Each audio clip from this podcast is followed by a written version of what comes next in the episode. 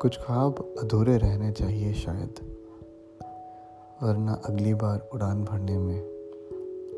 काफ़ी दिक्कत होगी दोस्त